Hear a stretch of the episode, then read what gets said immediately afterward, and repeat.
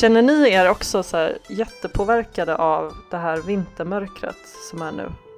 Jag känner att jag håller på att somnar typ när som helst. Alltså jag är ju trött av eh, många anledningar. Men, men visst, är, visst påverkas man av ljus, eller brist av ljus rättare sagt.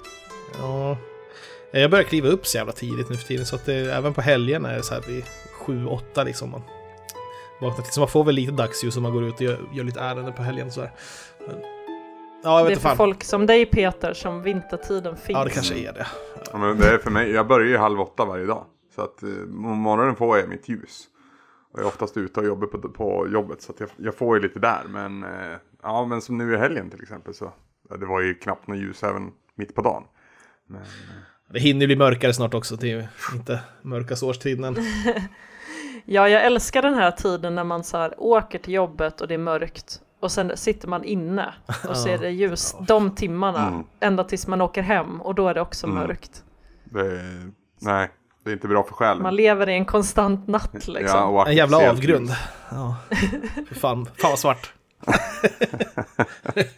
Ja, alltså det finns ju något så här talande med att vi bor i ett land där i liksom våran så här, eh, ja, vad heter det? På vikingatiden så tro, tyckte man, trodde man ju att helvetet, det var ju liksom inte det här brinnande elden och att det var konstant varmt, utan vårt helvete, det var ju så här island Ja. som var konstant svart. Ja, Det var vårt helvete liksom. Och man bara, mm, det känns ju mycket mer relaterbart här uppe i Norden. nej man. Tycker än att det. så här, åh mitt helvete är att det är varmt, men vi bara yes please, ge mig det, charterbiljetten dit nu liksom. Vad fan skulle vi importera den där jävla abrahamitiska skitreligionen, monoteistisk bullshit? Nej. Ja men eller hur? Samtidigt som man fattar var den kommer ifrån, för i Mellanöstern så vill, alltså där är det ju så här, okej där är ju helvetet att det är så här skitvarmt liksom. Ja, visst. De bara längtade efter kyla, ja. Men det känns som, nej det är inte relaterbart här uppe. Fuck no. Fuck no. Uh, eh, hej allesammans förresten och välkomna till Rant-podden eh, nummer 297 eh, av Svamppodd. Jag som pratar om evigt mörker heter Siri Hallberg Björklund eh, och är er programledare i veckans avsnitt. Och med mig så har jag Peter, Ja, Jajekorv och eh, Anders. Hej! Hej, jajamän. Det var jättelänge sedan du och jag poddade ihop Det Anders. slog mig precis faktiskt när du, när du körde igång det här skeppet att det var nog jäkligt länge sedan jag gjorde podd med Siri. Ja, jag kan inte ens komma ihåg när faktiskt. Inte jag heller.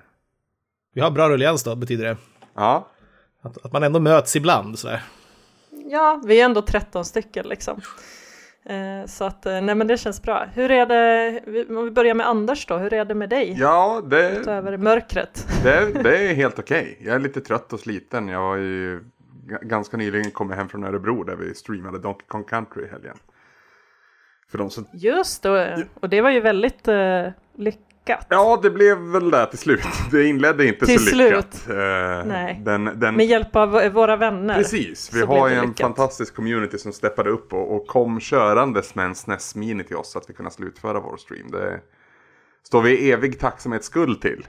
För den, den eh, maskinlösning som vi hade tänkt, den, den funkade inte. Vilket man också fick se prov på om man satt och häckade i streamen mellan 11 och 12.30 typ. Ja, det är ju otroligt. Vi har ju lätt typ det bästa communityt Tveklöst. någonsin. Tveklöst. Tveklöst. Ja, Ja, jävla fint. men eh, ja, det är så jäkla fint. Hej Peter. Ja, hej. Hej, hur mår du? Ja, jag mår jättebra. Jag har, eh, förra, förra helgen jobbade jag även söndag, så det var så här sex dagars vecka nu, så nu har jag haft en sätta mig ner och spela tv-spelhelg. Uh, inte gjort ett jävla dugg. Hämtat mat också och så vidare. Ni vet den här totala kollapsen. Lockdown, liksom persiennerna ner. Ja, fy fan. Men det har varit gött som fan. Jag är lite mätt nu kanske, för det, när man köper pad thai så är det så här mycket, men det går inte att sluta äta. Nej, det är ett jävla problem det där. stänker ner lite sambal och elek och så här lite lime som man mosar över och nötter. och- Ja, fy fan vet du. Otroligt. När kommer du starta en mat-YouTube-kanal Peter? Eh, inte så länge jag är på svampriket i alla fall. Det skulle jag inte orka hålla på med samtidigt. Nej, men okej, men det vi kanske ska- är så här. kanske ska ta och eh, återuppliva spel på tallriken. Jag vet inte, jag får muta Linus Ja, till det. just det. Jag är jättepå den idén. Ja, det är kul. Det var, vänta, Spel på tallriken var väl Pims serie Ja. kanske? Ja, men så- ja, det är klart att Pim ska komma också, men Linus har kamerautrustningen, det var lite så jag tänkte. Men jag har givetvis Pim. Ja. Men ja, sådär. Men ja, det är väl kul att laga mat, men nu, nu hämtade jag den som sagt. Pad thai har jag inte testat att laga själv faktiskt. Nej, men sam och samtidigt så känns det som att alla rimliga thai-kiosker ger ju minst fyra portioner pad thai Ja. på en portion. Precis. Och nu ligger allt, nu ligger det fyra portioner i magen. Så att lite såsig, så här. Kommer somna gott ikväll.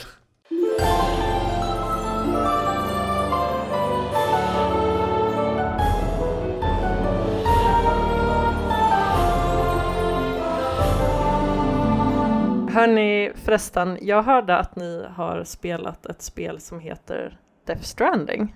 All right, look, Morty, Kojima just wants us to reconnect to fractured society and stop the Death Stranding. What are all these ghosts? Uh, those are the Death Stranding, Rick. oh, okay. Yeah, I, I wasn't paying attention. Jeez, Rick, you know, I, I- we've been walking for a while, and I got this baby in a tube here. Maybe it's some sort of crazy upgrade. L- hold on, I've got an Ow, idea. Hey, ow, stop, All right, stop! it's not an upgrade. Let's eat it. What? We can't eat it. It's a baby. Morty, what if it makes us run faster or jump higher? Okay, let's eat the baby. Eh, ja, det finns ett spel. Det heter- finns ett så kallat spel. Precis. En jävla walking simulator. Jag tror, jag tror i svampriket-kretsar så har det kast, kallats för Postnord-simulator va? Ja, det har man också Ja, hört lite här. precis. Ja, jag tror till och med att avsnittsnamnet den veckan kallades, eller att det hette så. Ja, första avsnittet vi, vi pratade Ja. om Death Stranding så pratade jag och Niklas om att det, det lät lite som att det var så här eh, Postnord-simulator.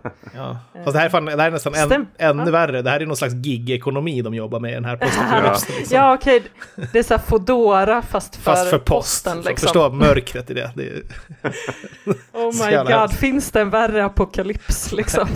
alla, alla brevbärare är utfattiga, jävla utmärglade uh, kurirer som bara hämtar, hämtar post från jävla lådor i vildmarken och försöker få det att gå ihop liksom. Nej. Ingen höjdare, men jag reflekterade över det om Walking Simulator idag också, att det, liksom har ju, det är intressant att det har shanghajats liksom från att vara en sån här ironisk term över spel där man bara går runt och utforskar till att nu vara ett av årets bästa spel i en liksom oironisk Walking Simulator. Ja. Utstuderad Ja, till och med. faktiskt. Jag har också tänkt på det just med begreppet walking simulator, att så här, jag kan nog använda det så här, bara, ja, men vad är, som en så här genre, att det har gått till, från slur till Ja. genrebeskrivning. Ja, verkligen. nästan. Ja, för Ja, i, i Death Eh, Strandings fall så är det ingen slur. Alltså, det handlar Nej. väldigt mycket, inledningsvis framför allt, om att vandra och gå. Och lista ut din väg du ska gå. Ja. Och, alltså, Ja, det, har- alltså, och, och, och ja. det, är en, det är som en japansk take på det också på många sätt, att det liksom kommer från, från ett annat håll. I det här att, visst kän- känns det inte lite japanskt hur han typ suger tag i remmarna på, på, på väskan? Och sen bara går så här breda sumosteg. Medan han, liksom för att, för att stä, städja sin uh, center, liksom sin center of gravity. Och så Jo. går han så här, ja, det, det, det är något lite sumobrottning över det på något sätt. Sen verkar det ju också som att de paketen han bär väger typ så här 80 miljarder kilo. Ja, man har väl uppåt, jag tror jag har toppat, jag har spelat ganska lite nu, men så jag har varit uppåt 110 kilo i alla fall på, på ryggen. Liksom, så att det, What? Ja, det blir, det blir mer kan jag säga. Men det, alltså, det, paketen när det levererar väger ju olika mycket beroende på Ja. vad det är. Eh, och vad det ska, vem som ska ha det, vad de ska ha det till. Så att säga. Det finns ju en historia med varje leverans egentligen. ja visst. Men ja, grabben är i form. Ja, ja, verkligen. Ja, Norman Reedus har någon så här galen stamina liksom. Ja, Men jävlar. det måste jag få pausa där med Norman Reedus. För är inte han den perfekta karaktären för att ha huvudrollen i ett Kojima-spel? För att alla, vet, alla känner igen honom. Framförallt Mm. från The Walking Dead. Men dels har han ju den perfekta rösten för ett Kojima-spel. För att han har också så här, han kan liksom Ja, väsa ja. fram saker. Eh, det var Ja, han, kan otro- vara, han är lite Daryl så också. Ja. Han är väser åt folk och... Eh, Exakt. Lite Och lite en, Snake också. Ja, men lite en, Eller? ja, precis. Lite enstöring liksom. Så. Samtidigt så är skådisen i fråga inte så pass känd så att det, det känns malplacerat på något vis. Utan Nej, precis. han blir ju den karaktären ändå. Ja. Jo då, det, det var det bra för en karriär så här att känna att man har flera definierande roller. Mm. Än så länge har ju han kämpat förutom Boondock Saints och sen den här då. Eh, alltså eh, zombie, Walking Dead, whatever. Ja. Men eh, Samtidigt är det ju intressant tycker jag ändå att man tar en så pass etablerad skådis. Alltså det är ju inte alla spel som gör det. Det enda jag kommer på spontant är ju Ellen Page Mm. och eh, The Last of Us. ja, nej men det är ju, det är, det är fortfarande, eh, folk är väl i valet och kvalet antar jag, det kostar ju en del att, att skaffa sådana liksom. Men när När du är, sa Ellen Page så tänkte jag direkt Beyond, Siri. Ja just det. Och där var ju Willem Dafoe med också. Just. Eh, Ja, fakt ja men precis det finns ju några sådana där som är så här, ja men här är ju den där eh, Hollywood-skådisen med. Men det är ju inte, det, man kan ju räkna på, jag kan i alla fall bara räkna på min ena hand. Eh, Första jag minns är Bruce Willis i Apocalypse till Playstation 1. jävlar. Ja, det, det är länge sedan nu. Inte ett sånt bra spel. Men Men, det, men bara på titeln, alltså det känns ju väldigt passande. Ja, ja, ja. Bruce Och så- Willis in och på Apocalypse. omslaget kan du pränta ut Bruce Willis omringad av eld och så står det Apocalypse. Det är klart som fan, det kommer sälja skivor. Ja, det är ballt. Jag tror att min första är så här Udo Kier i Red Alert 2 eller något sånt där. Ja, Fan är det. just det. Men ja, det, det har tagit bit. Det har, jag har även Mads Mikkelsen som är med där. Jag har inte sett honom i något annat än liksom blurry drömsekvenser än så länge, men får Ja. se. Ja, nej, men det är alltså fan. Det drar en ju åt olika håll det här spelet. Det är ju alltså på riktigt genuint uselt skriv, skrivet stund- stundtals. Jag tycker att man cringear åt namnen på karaktärerna och liksom... Nu, alltså de heter ju Die Hard Man och uh, Dead Man, liksom heter de två första karaktärerna man träffar. Alltså jag får någon så här vibb åt hur typ eh, krigsherrar i Liberia Ungefär, ja, men namnger sig själva. Typ så här att jag är Usama bin Laden för att det är typ det mörkaste man kommer på. Ja, men han skulle, han, om Kojima hade gjort Usama bin Laden, då skulle han heta USA-man. Så att var ett USA i namnet också.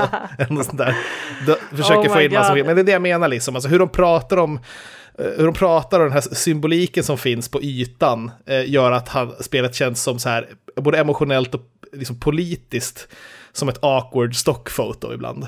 Ja. Förstår ni vad jag menar? Det är liksom öv övergripande temat som Kojima valt att gå på liksom för att beskriva spelets handling i intervjuer och så vidare är ju liksom att man i en trasig värld ska knyta ihop samhällen som tappat kontakten med varandra och den här övertydliga jävla symboliken kring det liksom. Det är ju pekoral, det är ju puckat sentimentalt oftast. Men är inte det också så här apokalypsens eh, som genre, dess eviga liksom problematik? Jo, att ja. det ytterst ofta blir så här awkward stockfotos av hur man hanterar Ja. Eh, ap- apokalypsen tänker jag att eh, ofta så faller man ju också i, i det här att eh, folk är enstöringar och det går, eh, man ramlar tillbaka till några så här traditionella Jo, ja. könsroller, alla dödar varandra. När man faktiskt tittar, om man tittar på så här verkligheten hur människor hanterar kris så är det ju väldigt annorlunda. Eh, att så här, det är som att vi liksom försöker gissa hur katastrofer, hur människor beter sig i katastrofer, för vi liksom i väst är så himla så här, jag vet Ja. inte, av eh, nej men det är sant. ja, distanserade till det eller någonting. Jo, det, det är ju också ett tema som finns, liksom det här med distansen, emotionella distansen mellan varandra också är ju ett liksom, tema i spelet på flera sätt. Men det är liksom, ehm, jag vet inte, det övertygar inte alls. För jag tycker det känns som att, undrar inte om, om inte människor, eh, i och för sig kanske till viss del skulle vara så, alltså att det behövs enkla, fåniga budskap för att få folk att göra någonting. Jag vet inte. Men det, det skaver ju så in i helvete på många sätt, hur det, hur det skrivs och karaktärerna och typ att de, de känns inte äkta på något sätt. Men ändå, ja, så lyckas ju spelet på något sätt. Det är så snyggt, coolt, välregisserat och liksom, man vill ändå kalla det briljant och det är riktigt rörande på de plan där det verkligen skiner samtidigt. Så det, ja, det var det jag menade. Alltså det, Det är per definition ett Hideo Kojima-spel. Ja men exakt det jag vill komma till också på något sätt. För det är hans essens någonstans att det är lite av en strategi att göra saker som är obekväma och konstiga. För att för känslan av att han gör det här är ju att sätta spelaren i någon slags flux kanske, eller så här agiterat sinnestillstånd. För att mellan just jag älskar det här och vad är det här för jävla dumheter? Jag tänker också så här att någonstans, jag vet inte om eh, framförallt du Peter har ju också så här läst om kultur på någon form av akademisk nivå. precis som jag. Och känner inte du också så här att ibland så blir det också lite så här, får jag gilla det här fastän det är så cringy och så B och så ytligt, eller? Är det bara jag som ibland kan så här känna att Ja, det är ju- får jag tycka om det här fastän det är så intellektuellt simpelt liksom? Nej, men- Och det är klart man får. Ja, precis. Jag, tror, jag, vet inte, jag är inte säker på att det är intellektuellt simpelt när allt kom- kommer omkring heller. Liksom. Så här, men alltså, det, det, det är ju en sån där pitfall man hamnar i. Man tror att man är, eller de kanske nyutexaminerade så här, filosofi A-snubbar kanske blir. Alltså jag har sett så jäkla mycket Alltså det här spelet har ju varit väldigt polariserande om man ser till hur det har mottagits av framförallt spelkritiker då. Eh, vad den stora massan tycker eh, får väl tiden utröna. Men det har verkligen funnits de som i sin recension gör en stor poäng av att bevisa att de är smartare än Kojima. Och då har man ju liksom missat poängen med dels spelkritik rent allmänt. Men sen också varför, varför spelar de ens spelet, undrar jag. Ja. Ja, ja men precis, det är lite det man landar i också så här. Ja, framförallt ska ju spel vara kul. Ja, ja, och, Jag tror, jag tror du är inne på någonting där Peter, att, att Kojima tycker ju om att luras. Och, och Ja. det du beskriver kommer ju ändå från en inledande fas för sig. Jag, jag tror jag har några fler timmar än dig in det har i det den här definitivt. världen. Eh, och har, jag har mött min första riktiga boss till exempel. Och, och Ja. fått en lite mer uh, outflashed story över vad, liksom, dels Death Stranding, vad det är som faktiskt händer. Varför Ja, det heter precis. som det gör och så vidare. Men, men jag, alltså, jag, jag sitter ju också och Kanske inte att jag cringear, för jag är ändå beredd på det till, till en grad att jag vet att det är Kojima som har gjort spelet när den heter Die Hard Man. Och jag, jag tycker ju, jag tycker ju, en större procentandel av mig skrattar ju åt det än, än liksom ilar åt det. Ja, ja, visst. Ja, alltså, men jag, jag, även den här... Jag tycker ändå att dina åsikter är intressanta. Alltså jag tycker det är så intressant Peter, för att förra avsnittet när vi pratade om det med Niklas handlat mycket mer post, alltså, positiv till det.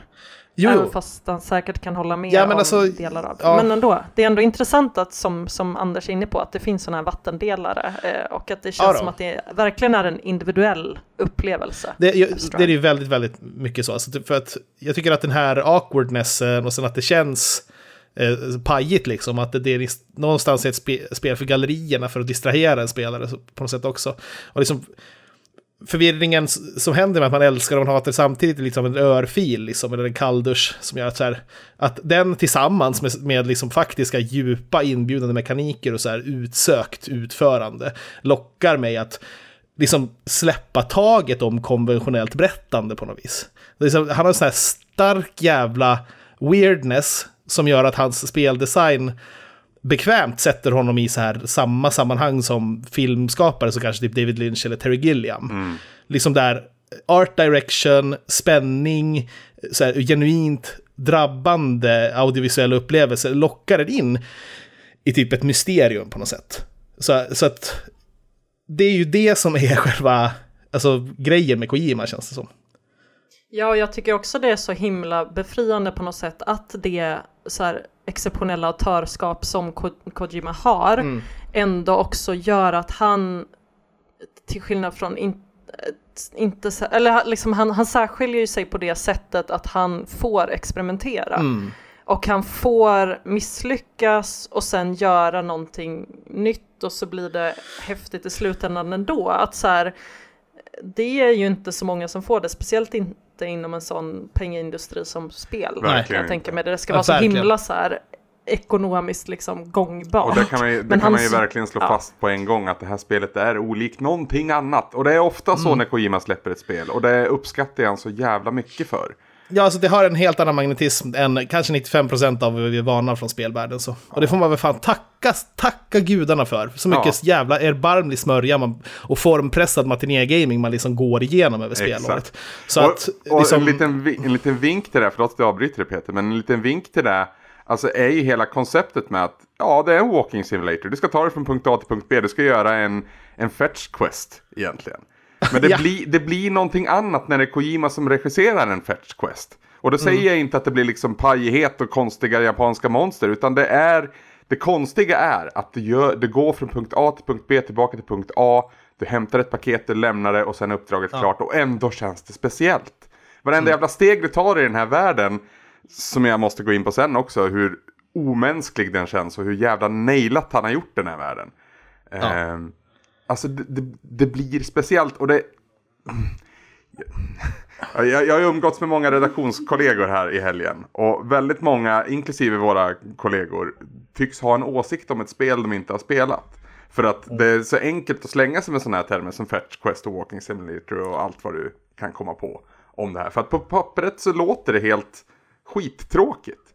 Men det finns en stor, tung mekanik uppbyggd till hur du packar din väska. Så att du ska orka bära och få balans när det går så att du kan ta dig över jobbiga områden. Och det här blir liksom gameplay.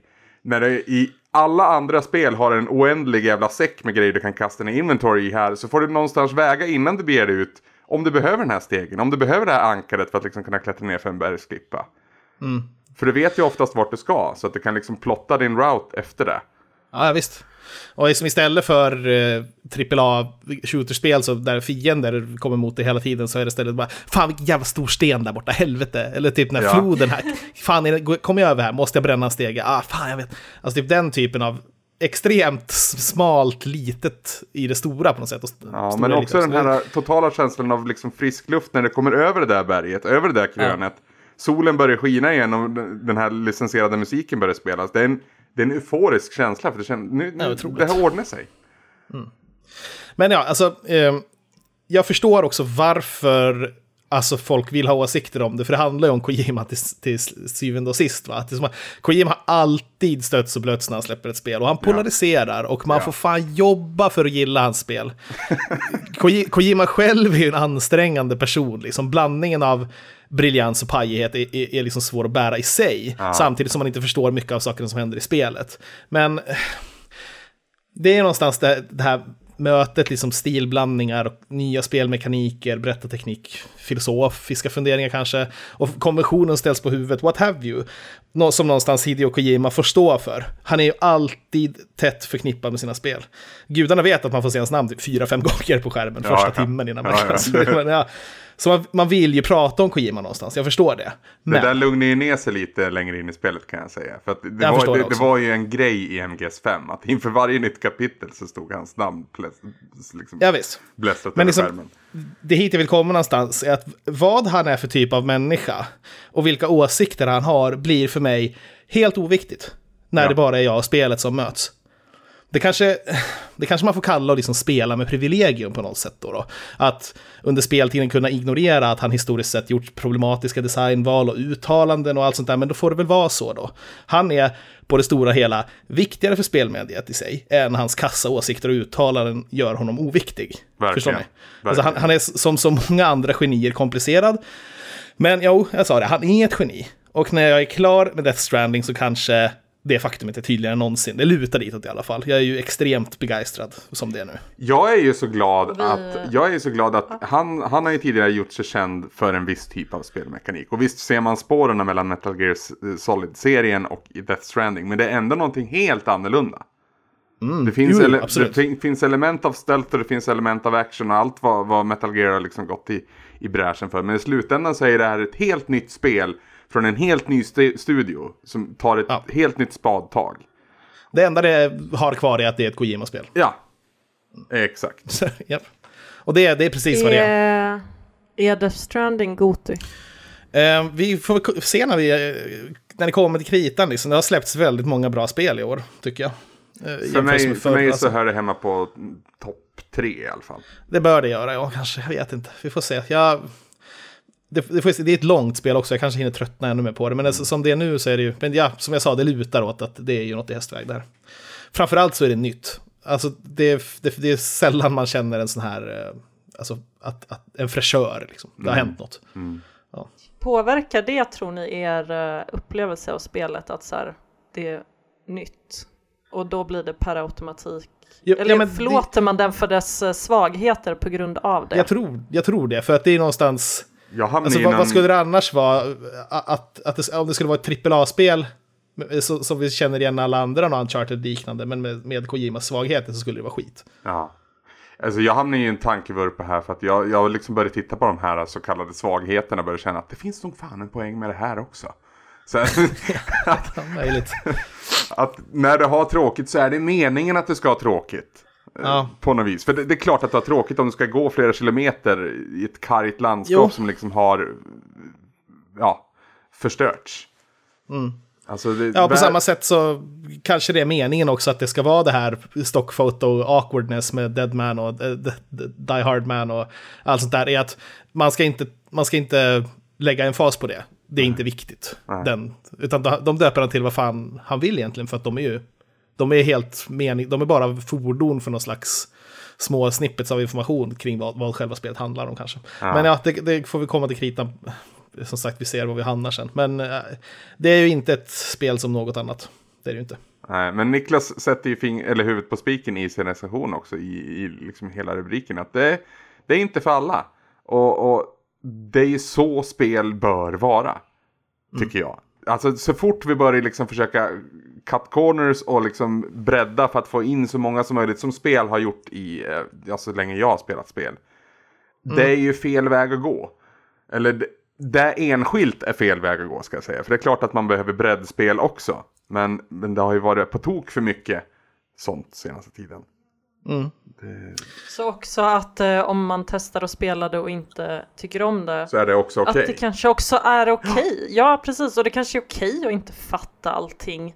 Eh, utan att det behöver vara någon slags så här, Alltså den person som kommer till mig och säger att de har förstått allting i ett Kojima-spel, den tror jag inte på ändå. Nej, inte ett dugg.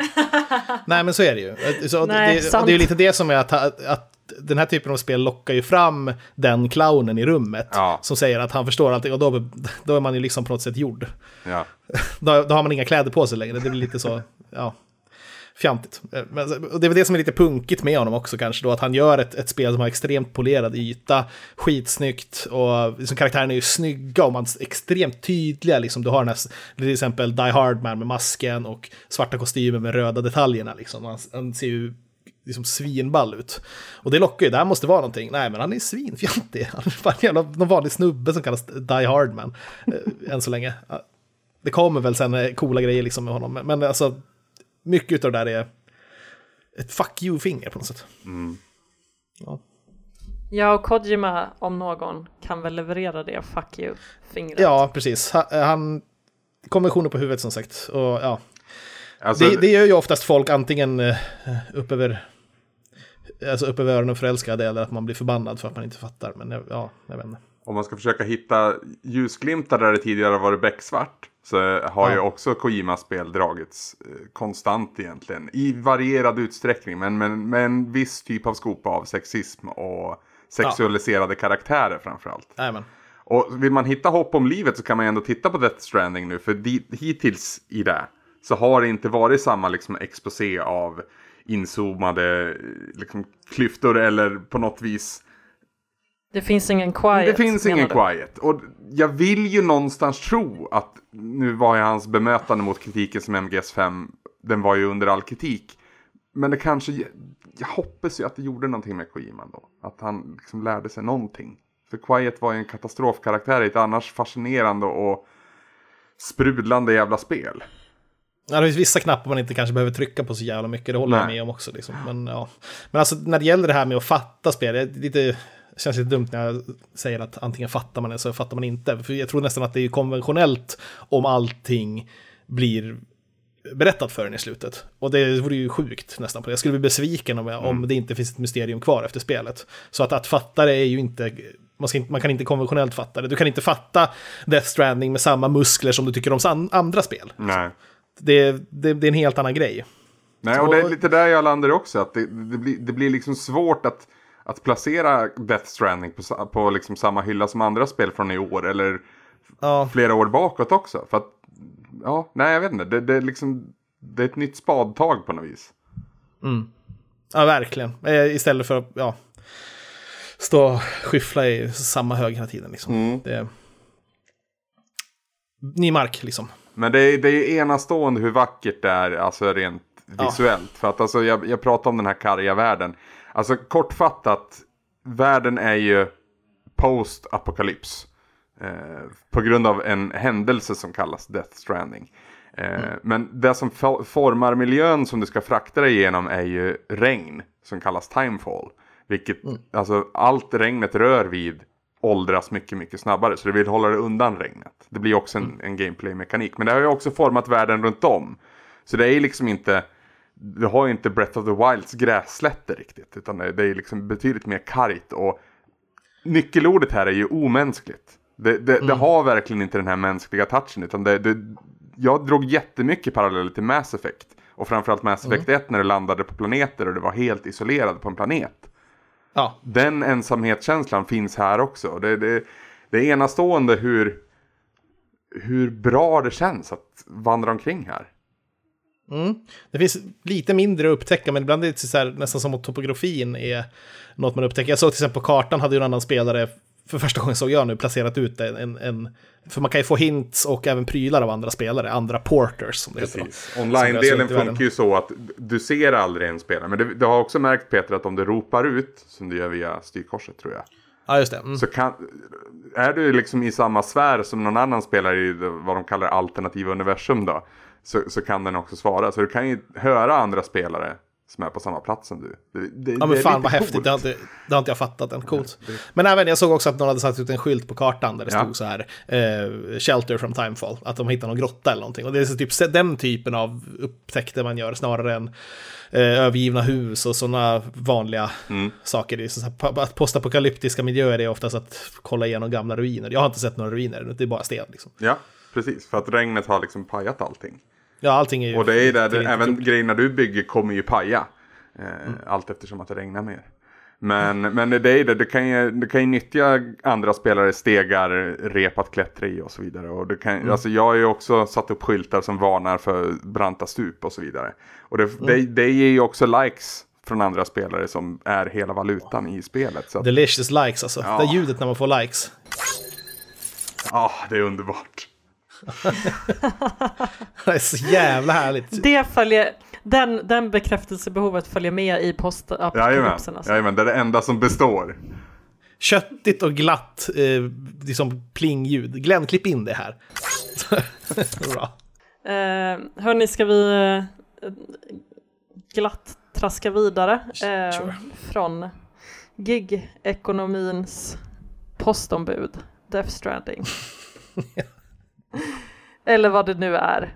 Man kanske inte ens ska försöka nysta i vad det är allt för mycket. Kojima ville ju, kall- han, han ansåg att han hade uppfunnit en ny genre.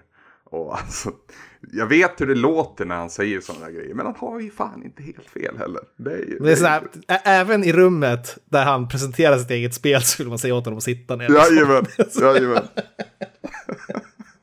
Åh, fan. Ja, sh, så ja, så ja. Otroligt. Hörni, jag har spelat ett eh, annat spel som inte är Death Stranding. Eh, och den har den här titeln, nu får ni hålla i hatten. Den heter alltså Atelier Ryza, Ever Darkness and a Secret Hideout. Oh boy.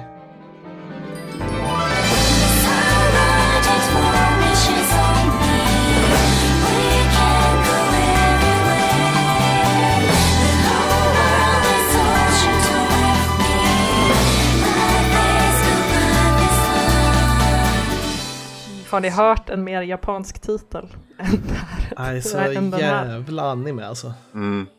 Ja, den är sjukt weeboo. Eh, och eh, det är precis vad det låter som också. Eh, det är eh, det 21 spelet i en spelgenre som heter Ateliergenren. Eller Atelier-spelserien. Ja, det är Alltså så det, 21 spel. ja, det här är första gången jag har hört talas om det och det är 21 Ja, spel som har gjort det. Alltså det. Ja, Japp, samma här. Första kom 97 till Dreamcast. otroligt. Det är otroligt. Alltså. Eh, och jag, jag har inte spelat något av de förbigående 20 spelen eh, överhuvudtaget. Men genom att ha spelat Atelier Ryza så vet jag exakt hur de är. Vartenda ett. Eh, Eller jag, jag, jag, jag får den känslan i alla fall. Eh, du spelar en, en tjej som heter Ryza som är ute med ditt squad i någon så här fantasyvärld som japaner tänker att typ Europa är eller något. En klassiker ändå, det är så här något som man se- ser ja. ofta. Även i, jag kommer ihåg hur mycket jag störde mig eh, på det i, i vad heter det här? Eh, super shoot em up-spelet med den här häxan i latex. Ja, eh, gud, nu tappade jag det också. Shoot heter em hon? up-spel? Bajonetta, Bajonetta, tack. Ja. Ja. Där också, det är mycket så här, vet du, det, den, deras tolkning av typ katolska och så där spanska inkvisitionen och så den typen av, av mytologi, liksom europeisk. Ja, och all, här är det liksom försatt i någon så här alpvärld, fast de är på en ö, men alla heter så här Lumper Montgarten, alltså det är som ni vet när så här, de skulle försöka så här ta reda på vad folk heter i Europa och det här var, är vad det låter som. Så här. Ja, det är så här, Eh, random generator som har tagit fram dem. ja, verkligen. Så här random Schweiz, tyska hittepå-namn allihopa. Men vad är det för typ av spel Eh, sådär. Eh, jo men det är väl någon form av eh, crafting JRPG Okej. skulle jag säga. Och det är det som hela den här genren går ut på. Att Man spelar en karaktär som är en form av ja, alkemist kallar de ju det, Ja. fast inte i det ordets riktiga bemärkelse utan du kan typ crafta saker. Ja, men ja, Eh, precis med Full Metal Alchemist. Där- Ja, precis. Den alkemisten, inte den som gör allt till guld, utan den som bara gör stuff. Eh, och det är det spelet går ut på, skulle jag säga. Ganska mycket. Det är extremt comfy. Eh, du springer runt i den här väldigt kulörta fantasyvärlden med din, dina kompisar. Stöter på lite, ja men ni vet Final Fantasy-fiender, eh, bonkar på dem lite grann och sen går ni vidare. Alltså själva storyn finns väl där. Och eh, den, den finns som en, en bekväm liten snuttefilt men den betyder ju ingenting överhuvudtaget i, i ett sånt här spel utan det här är ju mer eh, Har ni spelat My Time at Porsche? Eller Portia? Nej. Nej. Eh, nej, det är typ, det är lite åt Stardew Valley-hållet skulle jag Ah, ja, säga. okej. Alltså det, jag får mer så här vibbar av att det är, eller det är liksom mer ett sånt spel än vad det är så här Final Fantasy ändå. Eller, ja, det finns ingen stor story bakom det här. Den finns men den är, äh. du, samlar, du går runt och samlar skit och slåss mot lite fiender och eh, så. Det är väldigt comfy. Jag skulle säga att det här är typ motsatsen till Death Stranding som vi precis pratade om. Det är så här totalt oexperimentellt, väldigt mysigt. Du behöver inte tänka ett skit när du spelar det. Nej, Jätteskönt, bara om du är yta, på rätt liksom. humör. Ja. Ja, det är bara yta. Eh, självfallet så finns det ju en eh, karaktär som har så här överdimensionerade ballongtuttar. Ehm, Ja, det ja, det är väl liksom, ja men du vet, det finns ingenting där som in, man inte har sett innan. Nej, In, i, om du tänker dig liksom ett japanskt, eh, ja, den här sortens spel. Det, det är exakt Men vad, om, nu är det din, din första liksom, dopp i den här lilla pölen av japansk, eh, jag vet inte, ja, men den här spelserien som stort.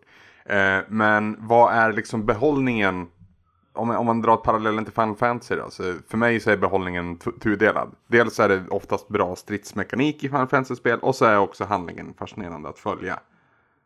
Liksom, det har ju ändå Ja, pågått, alltså det har ju ändå säga- pågått i 20 Ja, delar ja. innan liksom, så Ja, vad tror Nej du? men det, alltså, det jag tror att folk gillar är ju för att den är ju spelmekaniskt ganska trygg. Alltså jag skulle säga det är inte tråkigt att slåss mot de här Nej. monstren. Och det är inte tråkigt att crafta. Alltså jag tycker att den biten har de ju, och det, de har ju haft tid på sig att förfina det om man har släppt 21 eh, grundspel. Eh, så det är ju väldigt liksom, gillar man det, då tycker jag definitivt man ska spela det här för att det är inget dåligt spel. Det är bara att eh, det är så bland i allt annat. Jo, men, det är väl det ja. som är, ja. Det är väl lätt för Men oss det att sitta kanske är också det som, ja, liksom. det, det är kanske det som är lockande tänker jag också för folk som gillar Jo, den jo här alltså, det, är ju, det verkar ju vara jättepoppis. Nu när jag, alltså jag kollar upp typ Steam-recensioner så är det ju väldigt positivt i princip bara. Och fått en del Ja, goda recensioner på andra ställen också. Så, där. så att, Ja. ja. alltså det är ett genrespel, det får man säga i så fall. Och, och folk som älskar Ja, sånt här, den har ju... Mm, nothing wrong with that, alltså det är ju verkligen, nej. jag fattar, mysigt, puttrande. Ja men som du sa, alltså, Nej, att det ja, kanske är mm, samma typ av kittlande som man får eh, utav eh, Stardew Valley och sånt där. Ja men precis, jag ska också säga att eh, i princip alla de här spelen har ju släppts till någon form, ja, de senare då har ju släppts till någon form av handheld. Mm. Så det, det är ju liksom, det ger ju kanske också en vink till kanske egentligen hur man ska inom citat, eh, citationstecken spelare.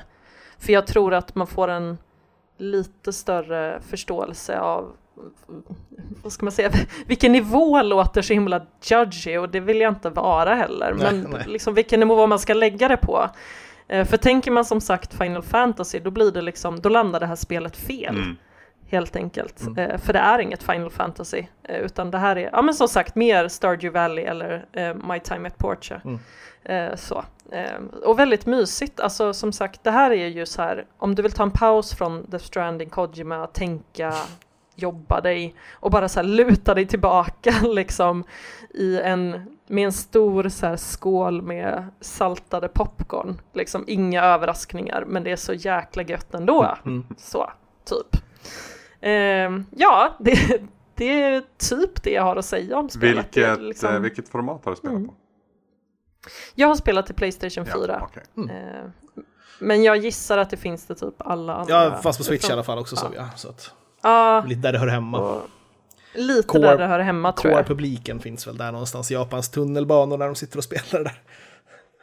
Ja men precis, så här, handheld switch. Ja. Det, är- det är där, exakt där jag kan tänka mig att eh, folk spelar. Mm. Majoriteten av folk spelar det, helt enkelt. Låter legit. Så, eh, ja, men också fascinerande hur man så här, det finns många spel där ute, tydligen så kan man förbise liksom 21 spel Mm. innan man upptäcker någonting, vilket ju är Just, ganska... just det här träsket också, ball. JRPG-träsket. Det, fin- man, alltså, ja, det finns ju så otroligt jävla många olika serier. Som har pågått så jäkla länge Ja. också. Verkligen. Ja, precis. Det kan ju, jag kan ju tänka mig också, det här, eftersom det här kom 97, alltså det var säkert svinball och nytt då. Mm. På sitt Mm. sätt. Ja, eller så är det just där det inte är. Att det är liksom traditionellt och att det är det som är, det, det är liksom deras nisch. Att de gör liksom lättsamma, lättsmälta JRPGs. Ish. Ja, men eh, jag gillar det. Jag kommer nog så här, när jag som sagt behöver ta en paus från det så kallade livspusslet och bara sätta sig ner och så här, ja, chill. Vem liksom. behöver inte det ibland liksom? Mm. Nej men precis, sådär. Jag kommer nog spela klart det, tror jag. Definitivt. Eh, Visst. Men, men inte mer än så. Det, det kan jag avslöja nu, det är inget Goti. För vissa kanske. men- Och det behöver det inte vara heller. Nej, men det är okej, så här, det är okej. Eh, ja, eh, nog om det. Eh, det kändes verkligen som att jag, jag fick sagt exakt allt jag ville eh, om så. det spelet. Ja. Kommer inte några utsvävningar i, i kommande avsnitt. Ehm, och, eh, men jag tänkte, vi ska också hinna med lite kort Peter. Du har Mm. ju spelat Battleground i Hearthstone. Welcome to the battlegrounds. Eight combatants enter. Only one will take the crown. Step aside. Ja, eh, precis. Alltså det är ju, jag, jag hade tappat Hurston lite här nu. Det kom ju in, det hände ju grejer där med, med Hongkong-grejen och sen så tog typ eh, Grandmasters tog slut och de spelade finalen i, i eh, eh vad heter det, på Blizzcon och sånt där. Sen efter det så har jag liksom tappat av lite. Men nu kom de ju ut med eh, eh det här Battlegrounds då, som är Många har ju pratat om autochess tidigare, alltså typ hur um, Poppys autochess blev av eh, en mod och sen så gjordes, gjordes det av Dota, eh, Underlords gjorde det och sen så gjorde, uh, vad heter det, um, Riot gjorde det till, till League of Legends också, ett så här auto-battler-spel då som det heter. Nu har de Kom, så konventionen är ju att man egentligen gör det i ett Moba-spel då, att man tar sitt Moba-spel och många har tänkt att Blizzard borde använda kanske sin eh, Heroes of the Storm-motor till att, eh, till att göra ett, eh, en autobattler då, men de valde istället att göra en Hearthstone-version av det.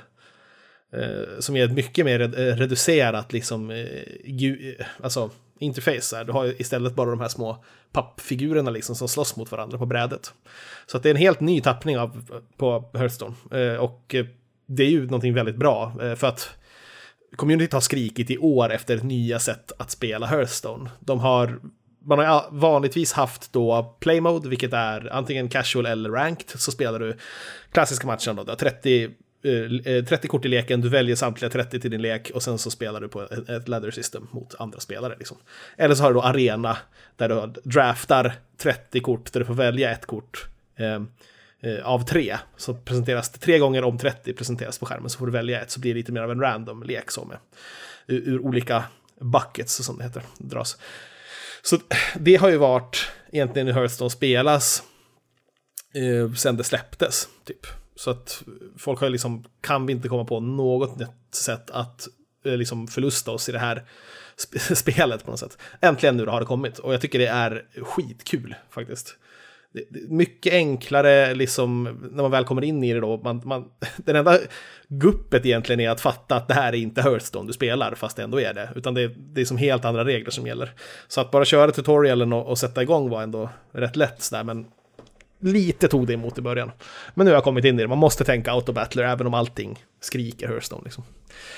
Så det man gör är egentligen man rekryterar, köper minions, spelar ut dem på brädet, sen kan man sälja av dem. Man kan uppgradera tavernan där man köper minions och får bättre minions. Och sen så när man är klar, man har typ så här en 30 sekunder på sig att köpa och sälja och försöka placera ut dem så bra som möjligt. Sen så slåss de automatiskt istället. Du behöver inte liksom peka vilken som ska slå på vad, utan de går från vänster till höger. Och sen så... Hur, ja. ja. hur har det här tagits emot av communityt? För du låter ju väldigt positiv. Ja, ja, det... Men har du någon pejl på... Ja, alla Hearthstone streamers ja. spelar Battleground. Så det är liksom... De är så pass klara med metat som det är nu i... i eh, eh, vad heter det? Saviors of Uldum. Den expansionen som kom sist. Så att själva playmode och arena-metat där verkar folk vara lite trötta på. Det här är ju nya heta eh, game-modet så att säga. Så att det, det är ju det som spelas nu det, lite längre matcher är väl minuset kanske. Du tar ett, det är lite idle också, så det är ett så perfekt spel och jag till exempel eh, spelar på eh, iPaden i sängen och, och medan man typ kollar på någonting. För då är det typ så här, jag är klar med min köprunda på, på 10 sekunder så är det 40 kvar mot slutet, det som då blir lite längre. Då är det typ bara titta på tvn ett tag. Sen så, oj, nu sätter de igång och slåss här, ja, okej, så det händer så, och sen nästa runda, köpa, sälja, och så nästa runda, vänta 40 sekunder till innan det är klart så här. Så att, det är lite sånt, lite mer halvt idle-spel skulle man kunna säga på något sätt också. Betyder det här att ditt fotbollsintresse svävar i fara nu Peter? Nej, det gör det verkligen inte. Det här är så pass enkla att spela sig. För det är lite fot fotbollen som också kom in som en kil där. Det hände precis när jag tappade Hurston lite grann så bara jammade vi in en helg med bra Premier League-matcher där. Så då jävlar ja. tog, det, tog det fart. Men, eh, nej, men... Anders var lite nervös där. Ja. Ja men det, det, det, är inte så många i redaktionen jag kan bolla fotbollsgrejer med. Men Peter är ju, Peter är ju, jag kan, jag kan relatera, gud jag kan inte prata för det första. Men jag kan relatera så mycket till Peter för att vi har ett liknande, vad ska man säga, sluka mentalitet kring grejer. Som vi verkligen tycker om. Att vi vill liksom äta ja. allt när vi väl har fått smak på det. Ja visst, så är det men det var ju två år med Hearthstone, eller tre år som, som eh, liksom var väldigt all encompassing. Så det var skönt att ta en liten paus nu. Sen ser inte nästa expansion så jävla bra ut heller om jag ska säga, om jag ska vara ärlig. Men det här Battlegrounds som bara är beta nu, det, det kan ju verkligen komma att bli någonting som man ändå sitter och... Men som tur är är det mer casual. Det är liksom enklare att bara sitta och spela det på mobilen eller paddan. Eh, vanliga Hearthstone sitter jag helst liksom och är koncentrerad och spelar, för att det är ju ändå en del... Eh, man måste ta mer beslut och tänka lite hårdare liksom. Så det är bra på det sättet, att det är mer casual, ty tycker jag. Även om givetvis du kan spela det på väldigt hög nivå och sitta och eh, analysera fram saker där. Men just, just, nu i sin linda så är det liksom ganska lätt att eh, få det att gå bra för den, även om man spelar lite halvt med ena ögat på något annat. Så känner jag. Ja, men vad gött. Och var, var du nojig innan om det skulle bli bra eller inte? Eller var, kändes det Det känns konstigt först. Det var ju just på grund av det här att, men vad fan, alltså Auto Battlers är väl ändå 3D-spel liksom. Du ska ju spela det i, i någon slags Moba-setting med, med en sån karta som är. Och det skulle vara så coolt om Blizzard tog förstås hela, hela sitt, sin rikedom av karaktärer och tog in precis som i Hots då att du, att du kunde spela Diablo eller liksom Kerrigan eller något sånt där från de andra spelen också och ha det som med i sin autobattler. Så. Men nu valde de att göra det helt och hållet Hearthstone och det tycker jag är ändå rätt vettigt för att Hearthstone har så pass de bygger ju på World of Warcraft-universumet, men liksom de har även byggt på väldigt mycket med sina egna så här lite mer tokroliga karaktärer och lite mera cartoony stuff så. Så att, att det får ytterligare liksom en slags canvas att breda ut sig på är, är bra, tycker jag. Eh, I, i grund och botten är Team 5 som gör Hearthstone tycker jag är jävligt härliga individer verkar det som och liksom försöker göra ett bra jobb. Det är därför det var så jävla synd att det, att det blev så jävla smutsigt med, med större ekonomiska beslut som, som skitade ner allting liksom, och gav en liten dipp. Men det här är en bra comeback, liksom, känns det som. Det, hörs är relevant igen, i alla fall ett tag framöver. Liksom. De fortsätter jobba på det för mig det som skulle behöva göras nu då är i princip att lära mig vilka tavern tiers som eh, de bra minionsen finns och eh, liksom när jag ska slå till och köpa och sälja liksom och lära mig metat på det sättet. Men jag vet inte fan om jag orkar trycka in huvudet så hårt i det nu alltså. Inte ett, en på en på men det är bra att det är beta för det kommer det kanske ja. längre fram så, för just nu är det så jävla mycket annat man ska spela också med. Jag har fortfarande Luigi's Mansion mycket kvar och jag har Fallen Order jag ska spela i år också så att det det är bra att Hearthstone får vila, men ändå eh, skönt att se att det händer saker. För det är ändå, det kanske inte låter så jävla stort, men alltså det är faktiskt jättestort att det finns ett nytt tredje, helt nytt playmode i, i Hearthstone. Det har communityt skrikit om i åratal liksom, så det är bra att de lyssnat till slut. Anders? Ja? Jag tänkte att du lite kort skulle få prata om Fifa 20.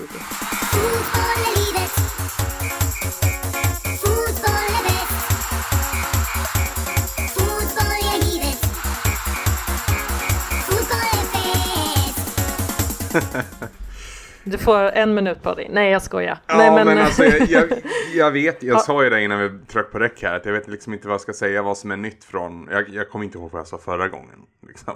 Men, men det är fascinerande hur, hur lätt det är att fortsätta spela Fifa för mig. Dels för att fotbollsintresset finns där konstant och bankar på. Jag är liksom nyfiken på en spelare, ja, men då köper jag antingen någon av mina karriärslägen som jag håller på med för att liksom känna på på spelaren. Och få en... Känner att jag har ju blivit relevant här så jag undrar bara, har du köpt någon Leicester-spelare än eller? Har du någon? Madison spelar i Mitt United. Ja, vad härligt. Eh, sen länge. Och vi behöver ju en, en kreativ tia och det är ju perfekt för Madison. Han har rätt ålder också. Så att det, där jag är nu, vad blir det? 2026 tror jag med min oh, Zlatan-karriär. Ja, då har det hänt då, mycket. Ja, då är ju många av de här som är väldigt unga nu i sin prime. Så att det här mm. laget är ju för fan ostoppbart som det är just nu. Var, och det är, lite där, det är lite där det lider det här spelet för mig. För att ja, det blir för enkelt. Även fast ja. jag kör på svåraste svårighetsgraden har liksom försökt gjort det så svårt. Liksom, jag vet inte hur man ska säga. Svårt men jag, jag har inte liksom köpt ett fantasilag till United. Det är ändå rimliga liksom, targets som jag har gått på. Ah, eh, men nice jag, jag vinner liksom. Jag, jag tror jag förlorade en match förra säsongen. Anders bara, jag är för bra. Ja men det är även... Vad ska det, jag göra? Det verkar vara en grej för att en sak som jag har gjort tidigare för att stävja det här, för det har varit ett problem innan. Det är att jag har simulerat mycket. Men simulering i år går så jävla bra. Jag vet inte vad det beror på. Det är, för det, annars har det alltid varit att simulerar du en bortamatch då kommer du förlora. Oavsett vilket lag du ställer på plan, oavsett vilka du möter. Så 2-1 borta. Eh, standardresultat förut. Men nu, nu fan jag vinner allt. Så, jävla problem. Jävla shit. Jag, ja. jag sitter där och spelar Fifa med tag också säkert. Eh, sim simulera matcher mest och sitta och mekaniskt spela de där verkar lite drygt ja. på allihopa. Det är väl mest för vänner man sparar sånt antar jag. Ja, alltså det, det, är olika hur folk spelar sitt karriärsläge. Vet. För Rocco är en, en trogen Fifa-spelare och en ja, trogen svamppodd-lyssnare. Han har ju inte simulerat en match i hela sitt liv, säger han. Ja, det, det, är faktiskt otroligt. Men det är också av den anledningen att jag simulerar som jag kan ta mig liksom 7-8 år in på en, på en karriär. Ja, men visst. Alltså för att få se spelare blomma ut lite. Så där, ja, det. exakt. Och så bara leka exakt. med tanken med hur jävla bra typ Thielemans skulle vara eller någonting när han närmar sig 30. Och kanon. Ja, ja, ja precis. Ja. Eller firma Rashford Martial för den delen. ja då. Ja, ja. Ja, mycket, fan, verkligen fantasifotboll där. Jajamän, jajamän. Och det, det är det, jag, jag tror ju alltid att liksom, jag lurar ju mig själv så ofta. För att de unga spelarna i United har ju hög potential och det är det som gör att de blir bra spelare 6-7 år in i Fifa. Yes. Men det är i slutändan bara siffror som liksom knutet till någon typ av potential. Det, det går ju liksom inte att översätta det till verkligheten på det, på det sättet. För då skulle United dominera om några år. Ja. Jag tror tyvärr inte att det kommer bli så. Eller, man, kan ju alltid, man kan ju alltid hoppas. Ja, det vore härligt. Ja, det vore det. Ja, nej, ja, vi får se här hur... Tänk om mitt fotbollsintresse skenar helt och hållet också så kommer vi ha typ så här svamptutto här. Anders bara i hemlighet bara yes please, yes please. Ja, det är ingen gråter. hemlighet alls i detta. Nej, det är faktiskt ingen hemlighet. Jag vet inte varför jag sa så. Nej, men det är också för, för att knyta ihop säcken lite så här så måste jag säga det om fotboll också. Det sa jag till Anders tidigare också. Alltså att, det, att det är ju något befriande i att komma in i ett så här stort intresse där man faktiskt inte fattar fattar så jävla mycket ändå. Alltså det är lite så här spekulering och lite se efter vad som händer i resultaten och försöka lära sig någonting helt nytt och stort. Så här, det är ju härligt som fan. Och det är lite Ja. så det känns att kanske spela Death Stranding också ibland. Så att, Ja, jag menar, du, ditt uh, Hearthstone-intresse Mm. var väl också lite så? Jo, det var det att ju. så här, du bara var dyka in. Ja, precis. Och nu liksom, nu har, just så här, det känns som att eftersom jag tittat så extremt mycket de senaste tre åren så, här, så har man börjat lära sig iterationerna liksom och sådär. Och nu är det egentligen det, det som skulle vara kvar liksom för att pusha intresset framåt är ju att sätta sig och seriöst spela ladder liksom och försöka bli väldigt bra på mot andra spelare så.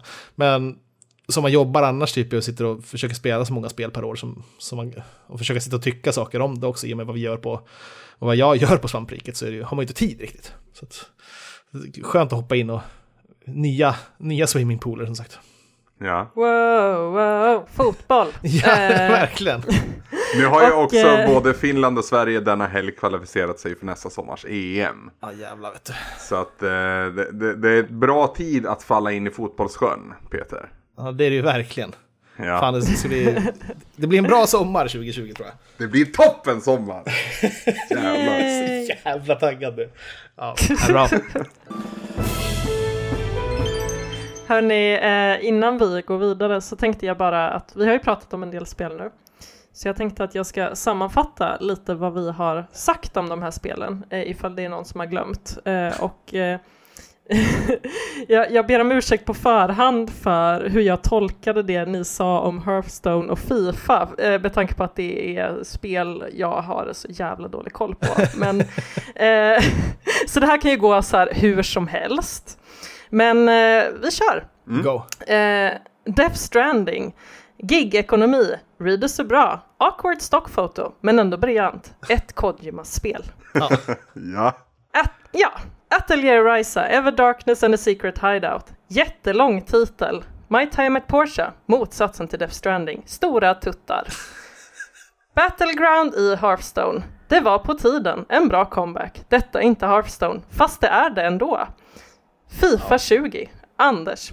Eh, fascinerande hur lätt det är att spela Fifa. Jag är för bra. Fan. Ja, det, det, är är ju också mot AI. Det vill jag vara extra tydlig med. Den riktiga kraftmätningen i Fifa egentligen är att gå ut och spela online. Men jag, det har aldrig liksom hooked me riktigt. Ja, som sagt, jag, jag, jag får be om ursäkt om de två sista. Jag försöker, du, du, du vet, man försöker hänga med.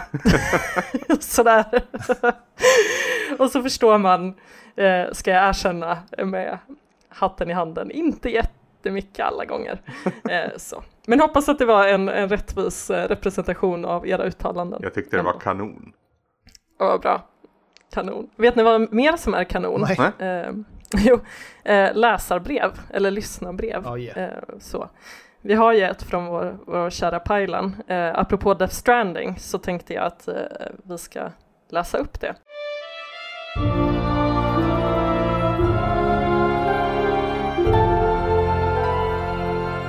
Var det inte så här att det eventuellt redan har lästs upp, men vi skiter i det för att det är alltid kul att prata om Kojima?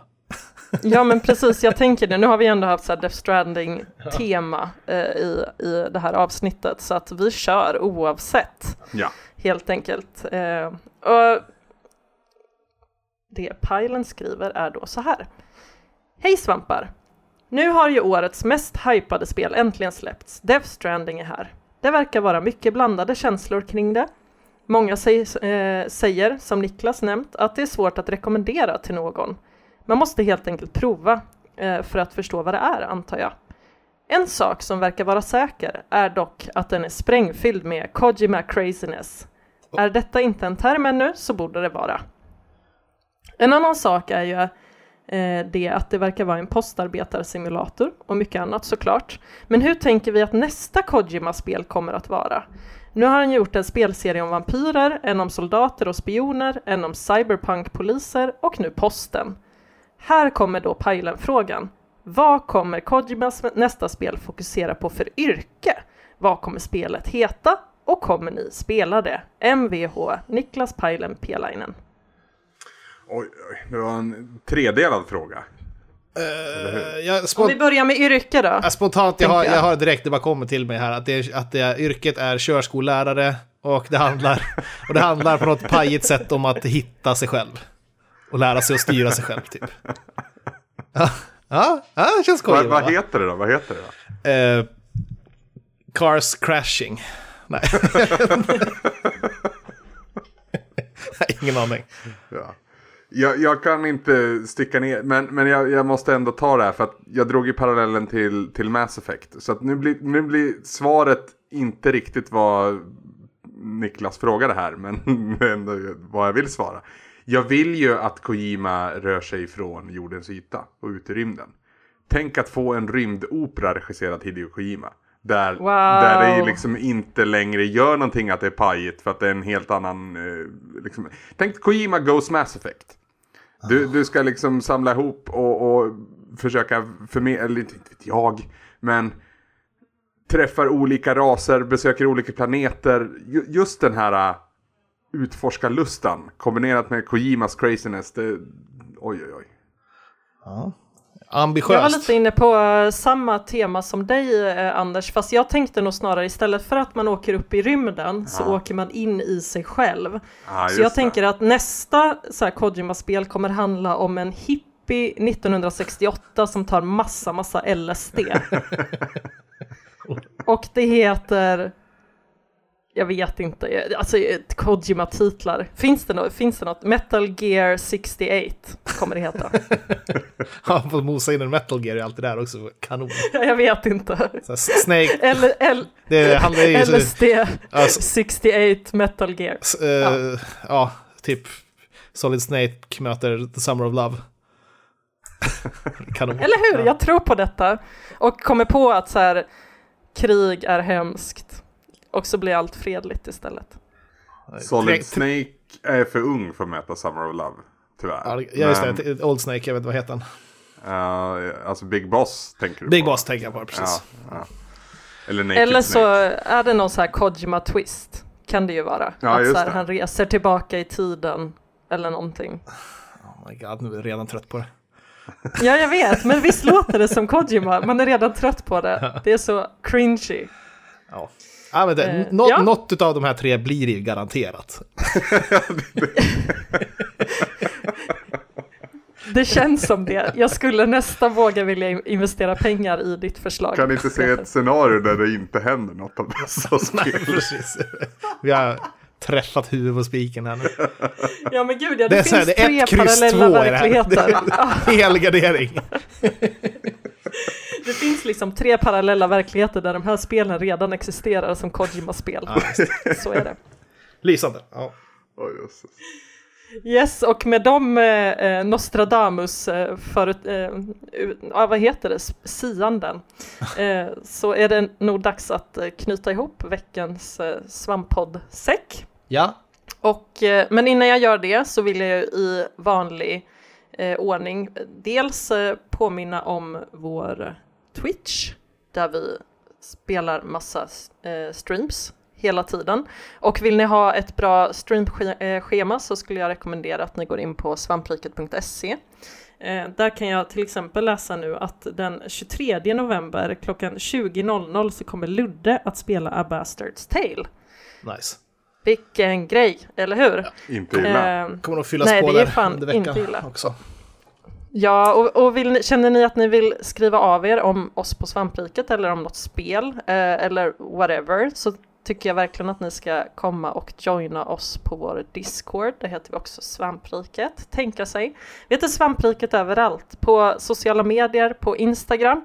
Där har vi också, framförallt Ludde ska jag säga, eh, blivit väldigt duktig på att lägga in saker på Insta-stories. Så vill man ha lite extra content så kan man också gå in där och kika. Och självfallet om man tycker att det vi gör är så fantastiskt att man kan tänka sig att eh, separera sig själv från cirka 10 svenska kronor eh, så kan man också gå in och stötta oss på Patreon. De Där är också också med och möjliggör en sån helg som vi precis har haft. Där vi, där vi träffas sex olika svampar från rikets alla hörn och, och träffas och spelar och har det trevligt tillsammans. Vi tyckte det var Ja. jättetrevligt och vi hade en jäkligt god känsla i chatten. Så att, eh, ja. Ja men precis, det ska ju tilläggas att alla pengar som kommer in till svampriket går ju oavkortat till att producera content eh, på våra respektive kanaler. Eh, vi alla gör ju det här ideellt så att eh, ja. Och då får man ju också tillhöra den beryktade svampbaden om man går med och stöttar oss via Patreon. Och då får man ju till och med lite extra godis i göttepåsen så att säga.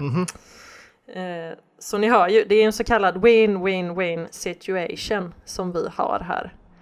Eh, och eh, med det så vill jag tacka dig Peter. Jajamän, tack. Eh, Jajamän, och dig Anders. Tack Eh, själv Siri. Tackar för att ni ville vara med i veckans avsnitt.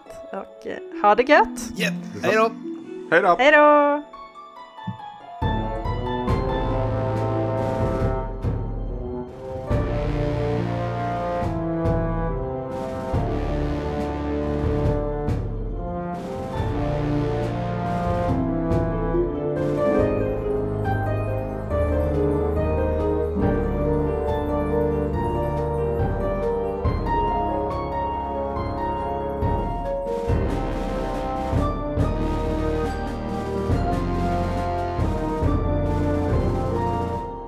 Jag trycker stopp nu då.